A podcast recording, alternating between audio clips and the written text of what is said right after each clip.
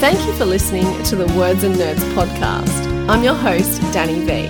From all of us in the writing community, we just think you're amazing because you put your heart and soul into everything you talk about on this amazing show. The podcast has over 50,000 listeners every month. I love coming on your show and I love talking about it. Oh my God, I finally get to speak about it. You talk about all the things that I've been living with by myself for so long. I mean, you provide that opportunity to so many of us and, you know, always are an amazing host. We chat about books, the writing process, and how literature has the power to change the world. But most of all, we have real conversations and we have a laugh. I'm uh. feeling sick. Thanks for being here and sharing the journey.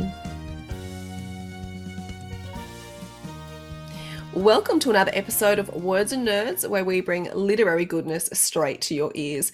Today, I am super excited to welcome Scott Pape, the author of The Barefoot Investor, the only money guide you'll ever need. It's Australia's all time number one bestseller and has sold over 2 million copies. Scott was awarded a Medal of the Order of Australia for service to the community and financial education. Today, we're going to talk about Barefoot Kids. How exciting is that? Your epic money adventure welcome, Scott. G'day. Thanks very much for having me. Well, I'm very happy to have you and very happy to talk about this book. And I've got to say, my kids got it today. I, they've got one each, and they've already started filling it out already started pitching to their parent, and I think awesome. I'm in trouble, Scott. So awesome.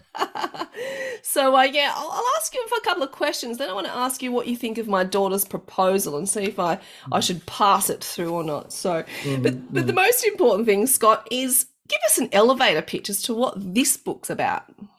So um, I wrote the Barefoot Investor, and uh, it went gangbusters, and it kind of gave me a platform um, to um, to do different things. And and the number one question that people um, after they uh, read that book said to me was, "Why didn't I learn this when I was at school?" Right. So why am I only learning this when I'm 20 or 30 or 40 or 50 after I've read your book? My life would be so much different if I actually had have learned this when I was a kid.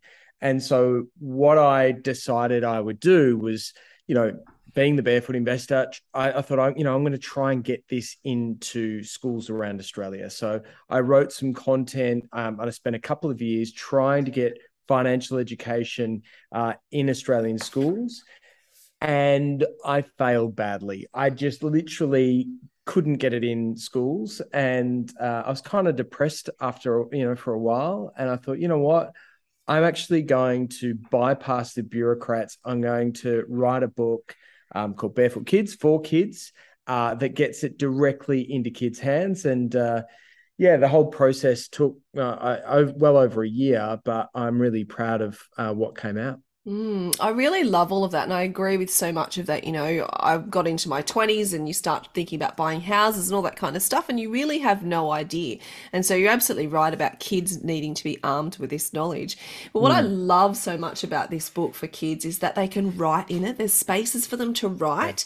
Uh, there's it's illustrated beautifully. There's stickers at the back. So how did all these ideas come to you? Because you obviously needed it to be really kid friendly and not intimidating. Because sometimes when you talk about you know investing for kids and starting yeah. businesses, it can be quite intimidating, I guess, for parents as well.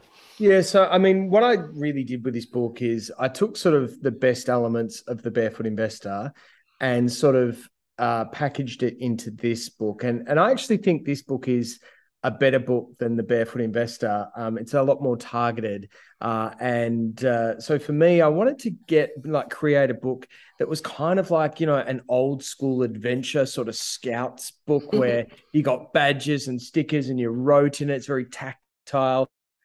Um, but the whole idea, kind of like the Barefoot Investor, is there's not a lot of theory. There's not a mm-hmm. lot of learning, a lot of money talk. Um, it's roll up your sleeves and let's go on an epic money adventure. And you'll learn by doing and you'll build your confidence by doing. So um, for me, it's really designed for the kids to get it, to write in it, to get those stickers and to actually build their confidence um, by doing doing stuff. Mm, I love that so much. And I've got to say, uh, not just for kids, I read it before I gave it to my kids, and I was reading Yeah. Grow Your Money. And uh, I think I need to read that a couple of times in the kids one. So we'll discuss that shortly. You know, I reckon like I've written. So this was really hard for me. I, I've written for kids, right? Um, so this is the first book I've ever actually written directed at sort of primary school age kids, which was quite intimidating. Um, uh, especially, I have four kids, um, aged nine, seven, five, and like eighteen months, two years. Oh, wow. And so I had like the four crankiest editors um, at night. So I would I would toil all day. You know, you're a writer. You know, Yeah. trying to get this working out, and then I would face my four grumpy editors at like seven p.m. that night, and I would be reading them stuff, and literally within like a minute, they would like turn off. And and uh, I remember this one night that my nine year old, who is very, he's a very good reader. Uh, I was reading him this what I thought was a hilarious story, and he said, uh, "Just, just, just give me the, give me what you're you're writing." And I sort of handed it to him, and he said, "Ah, see, what you're doing here is using a, a device of humor, but really it's not that funny, and you're just wasting the reader's time. You need to get to the point." Wow. Wow, like that is really cutting uh, constructive feedback that only my son could give me. Absolutely. But you know what? was- They're, they're the ones reading the books. Like they actually know. You know what I mean? That's it, you know. And so what I kind of in back in the back of my head was sort of two things. Was number one, kids will not be bored. Like, um, so I am competing with Andy and Terry, uh, and all the all the great books, and so this had to be really engaging. And then sort of the second thing that that led to was um, getting kids in the book, so kids teaching kids and kids inspiring kids. So that's kind of where um, you know this book evolved to. That yeah, it is partly oh, it's I wrote the book, but I actually got kids all over Australia to tell their stories about them going on their epic money adventure. Mm, and one of my favorites was the boy who was getting teased at school for reading aloud because he was dyslexic. And he found a teacher gave him a, one of these reader rulers to help him read and focus the sentences. And then he couldn't find them. And so then he started this business to create them. Like, how did you find this incredible kid? Well, he's um he's a barefoot kid, so he's uh, mum uh, uh, read the Barefoot Investor. You know, he's part of my tribe. They read um, Barefoot Families, um, and they were so they're already doing the jam jars and stuff. So for me, after you know my crushing uh, four editors basically sent me uh, back to uh, back to the writing chambers, um, I actually sent an email out to my email list. Um, and there's you know about four or five hundred thousand people on that list. And I said, look, if you've got kids that are doing that, following the barefoot steps with the jam jars and stuff, I want to hear from you. We end up getting, I think, nearly two thousand kids Wow. applied, and we we nailed it, or we we sort of filtered that down to about fifty kids that appear in the book. And the the guy that you're talking about is Levi. He's ten years old. He is just an absolute superstar. Like for somebody who has challenges in both reading and ADHD and dyslexia, to actually pivot and to turn that into a strength, he's got a an online store called mydyslexiashop.com.au. He for I think for every 10 reading rulers he sells, he donates one to um, like an indigenous community or to a, a school that's lower socioeconomic. Um, so for the kids that maybe don't have the courage to get a reading ruler or don't know they need a reading ruler. So it's not just that he created his own little business. It's not that he's got, you know, he built his confidence in doing that. It's it's also that, you know, he's just he's just a, a giving guy, you know. So the energy that I got from these kids in this, you know, in the book, that's what really propelled me forward. Um, uh, and it's just been such a, a pleasure to write this book um, that um, I'm really hoping it does well. Mm, and I just loved all of those stories. And I think it makes it real. You know, if you're giving kids advice, but they're like, oh, that's too hard. I can't do that. But instantly they're seeing, you know, all these kids doing exactly that in all different types of fields. Mm. You know, I guess it kind of gives them, um, you know, that idea that, oh, maybe I can do it if this other Yeah. 10 year old's doing it. So I found that really powerful. Yeah, what what I wanted to do, with just with with having the kids in there, is that I wanted any kid to pick up this book and say, "That's me. I can do that." So mm-hmm. we've got kids from um, regional uh, uh, towns. We've got from kids from the city. We've got boys, girls. We've got kids that are as young as five, kids that are as old as 14, 15. I just wanted to get a really good mix of kids, um, kids with learning difficulties, um, to show uh, anyone that's reading, hey, you can do that, and sort of um, to make it really accessible.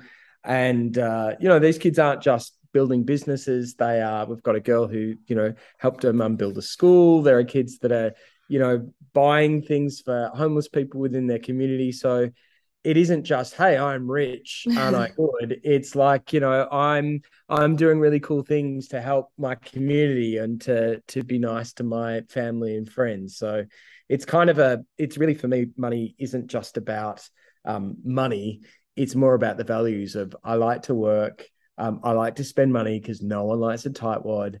Um, I like to, you know, like to save up and buy something that that I like that makes me smile, and I like helping other people. So these are the things that I want to use money as a way of teaching these values and behaviors. Mm, and I just felt like that was a really great energy of the book. You know, I've got the three buckets here for the kids, mm-hmm. and it's splurge, save, and give. And like you said with Levi, giving a free ruler to, you know, disadvantaged communities, you're really encouraging kids to not just keep all the money for themselves, but really encouraging them to give. And I think that's so important in, like, it's always been important, but I think particularly now in our society. Yeah, I mean, I think the one thing that we as parents all kind of worry about is that our kids are going to grow up to be kind of spoilt little brats. Uh, Might have crossed I, my mind, Scott. well, I, I mean, I, I'm a kid from Oyen. Like I live, I grew up in the country, and my life, my kid's life, is very different to the life that I grew mm. up with. Mm-hmm. Uh, and I think that would be the same for a lot of people. But what I kind of worked out is the two ways that you make sure that your kids aren't spoilt brats is number one, you instill a work ethic in them so that they understand that if they want to earn money, they've got to they've got to work. Money comes from working. And number two, they've got to have an understanding of just how good they've got it. You know, so if you're living in Australia, you are already the one percent. You know, you are yeah. already you've won the lottery just by the fact that we live in this amazing country. So that idea that um, if you can encourage your kids that in our family we give, we look after people in our community. I think those two attributes are really life skills and and and um, habits and behaviors that can hold kids in good stead. Yeah, no, I absolutely agree. I also really liked how you really took care to write the book for kids, but also consider the parents as well. And I really liked the pitching to your parents. It really reaffirmed what I've been saying about pocket money is that you live here, you have yeah. to contribute and you have to clean your room. That's just base level stuff. And after that, we'll look at jobs that you can get paid for. And yeah. in one of your chapters, I think it's page 54, you've got pitching to your parents. So you've got the three parent pleasers. Yep. So things they just have to do because because they live in the house and that's what we do. We contribute and help each other. And then the three payday jobs I'd like to do and how much money they should get a week. So, look, Scott, I'll share my daughter's uh, little yeah, uh, okay. ideas here. You tell me if yeah. I should if I should give it the tick or not. Yeah. So, the parent pleases is to set the table, yeah, to clean the hallway, and to clean her room. Yeah. And the three payday jobs. Good, that's good. I would actually add in there that um, we want to do a bit of laundry there because smelly socks like you can do that. You can you can you can put that into the uh into the yeah. I think I think you're right. Yeah, I think yeah. you're right. I think cleaning the hallway might be a bit of a cop out. and the three payday jobs is mopping, sweeping, and putting my clothes away for five dollars fifty a week. She's eight. What do you think, Scott? Well, look, I, I don't want to cause any problems here.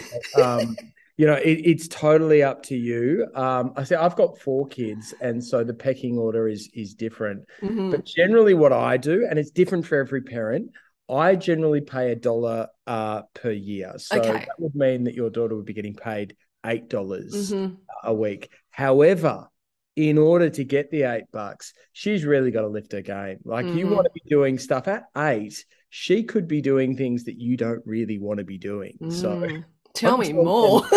well, you know, I mean, I think it's that idea with the book is just getting a little bit more. Um, it's just getting a bit more creative about what are the things that could actually lighten the load. So it might mm-hmm. be putting away some of the um, shopping. It could be putting out the bins. It could be if you've got pets.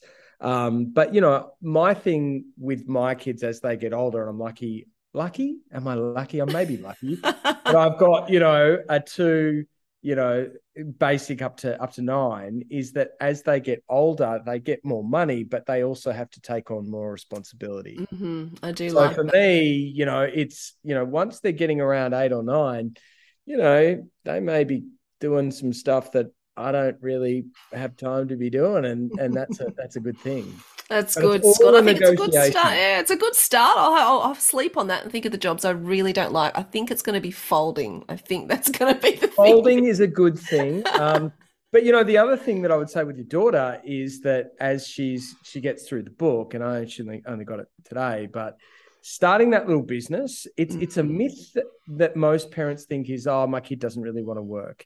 What I've found is that with um, you know these little barefoot businesses that the kids have, it builds comes out their their build brings out their creativity um, you know their passion for doing things. It really can transform kids um, when they get to do something under their own steam Mm, yeah, no, I really like it. Look, like I said, my kids have only had the book since after school today, and they've already at the dinner table. That's all we talked about: the things they Love could it. sell, the things they could it. start, what jobs they're going to do. So it's actually really inspired them both. awesome So it's been a very good, very good lesson. you know you know what what i find is that most parents um, have tried pocket money at least once Mm, right mhm. so um, yeah, I talk to parents all the time, and they're like, "Yep, I tried it, and it kind of fizzled out." And that is because um, it puts, generally speaking, pocket money puts the onus on the parents. Right? It's just another thing that we have to do. Uh, you know, from you know cooking dinner to getting to footy practice and all everything in between. It's just another chore for us to make them do their chores. What I've tried to do with this book is put the onus on the kid. So I speak directly to the kid, and then it's their responsibility generally speaking, what I've found is that if you uh, forget to pay your daughter, she will remind you. She's going to be on top of that. I'm sure she will. But I like that. You're absolutely right. I've done half-hearted pocket money throughout their lives, and it never sticks and it never Never- works because it's just another thing on my to-do list. Correct. Correct. You've hit the nail on the head. Now, important for kids, kids, you know, in the past, my kids have just gotten money, and as soon as they've gotten, they've spent it on, you know, whatever, whether they've wanted or not. Yep. But you've got a step two here stash your cash. Now, obviously, this is an important sort of value to build in our kids. Tell us about stashing your cash. Well, I mean, you know, it comes from the idea that, um, you know, I I speak to thirty five year olds that walk around with one one uh, bucket that's got a hole in it, and they can't work out where their money goes. Uh huh. So for me, you know, like those three, whether they be jam jars or whether they be bank accounts um, or spriggy accounts, it's basically saying we're going to work. You know, money comes from working. So if you want to get paid, you need to work. Um, and really, what we're going to do is split it into three buckets. So we're going to splurge because it's great to spend money. Um, if you work hard, you should be rewarded. Um, we want to save up for a goal uh, and we want to give some money away. And so for me, I often find, even though I'm the barefoot investor, talking about money to kids is kind of a little icky. You know, it's a little bit consumerist, it's a little bit capitalist.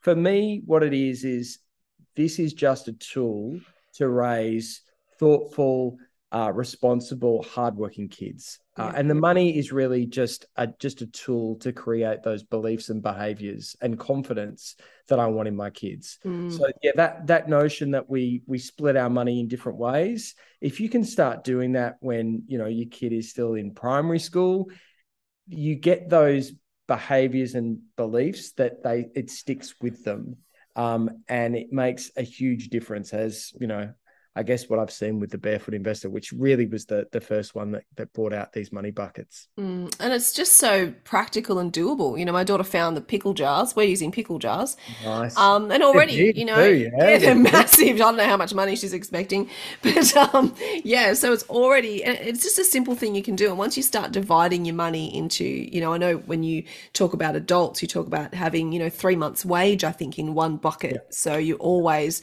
you know, never worried if something terrible horrible happens and you lose your job and your income, that you can still survive and find another job.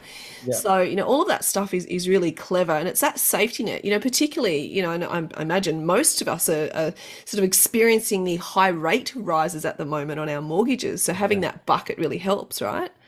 Yeah, I mean it's it's you know what I tried when I wrote the Barefoot Investor. Um, it was sort of almost cathartic for me because um, it was after I'd lost my home. So hmm a bushfire came through. Yep. Through it took everything. Um, I was left with my wife. We'd just been married and uh, and a little baby, and it was really confronting. And so the whole basis of that book was um, one day we're all going to face our own financial fire. You know, it could hmm be your husband walking out on you, it could be losing your job, it could be illness. And the whole process of the barefoot investor uh, and the steps are to make sure that you're never financially um, vulnerable so that you hmm can say, you know, whatever life throws at you, you know, I've got this. And so it is very conservative, but I kind of think with where we're going now with those rate rises and things, no one has ever said to me, you know, barefoot investor, you are such a bastard. I paid off my credit card. It was the worst thing I ever did. You know, like I look back at that now and think, no.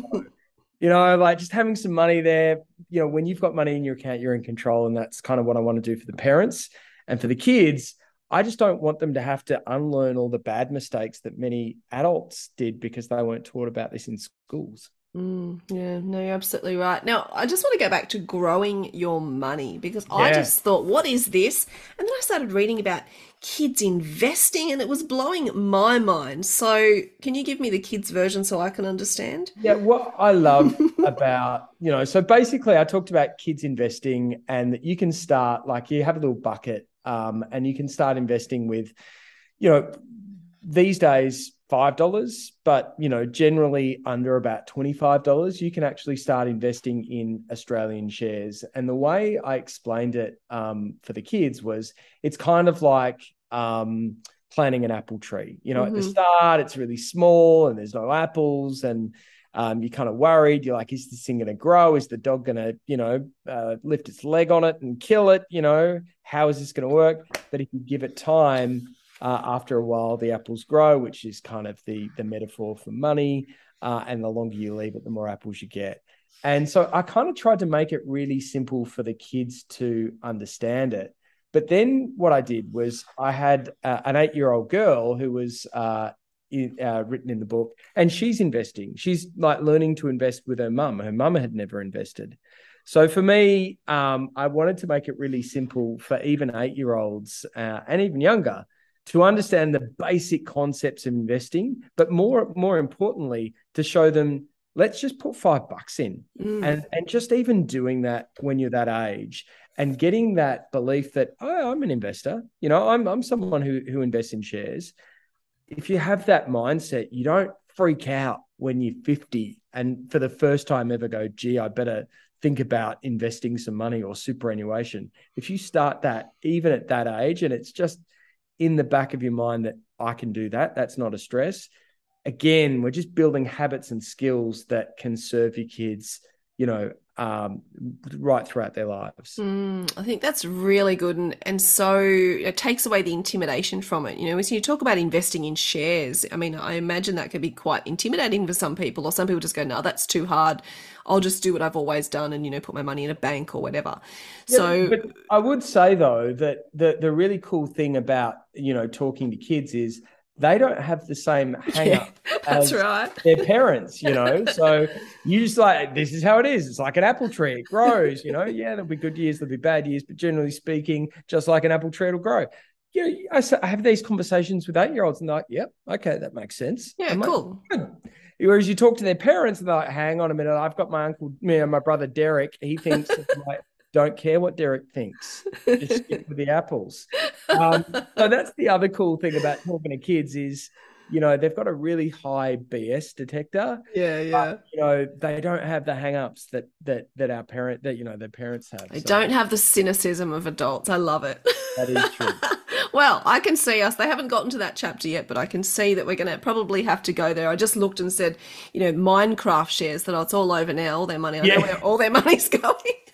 Yeah. So I, I mean, I've so again, what I've tried to do is relate investing to things that kids understand. So Mhm. you know, I've talked about Macca's and about you know Minecraft and Yeah. and all sorts of things. So just so that the kids get an understanding of the things that I that are around me that I'm interested in, I can be a part owner in in that business. So I'm trying to, you know.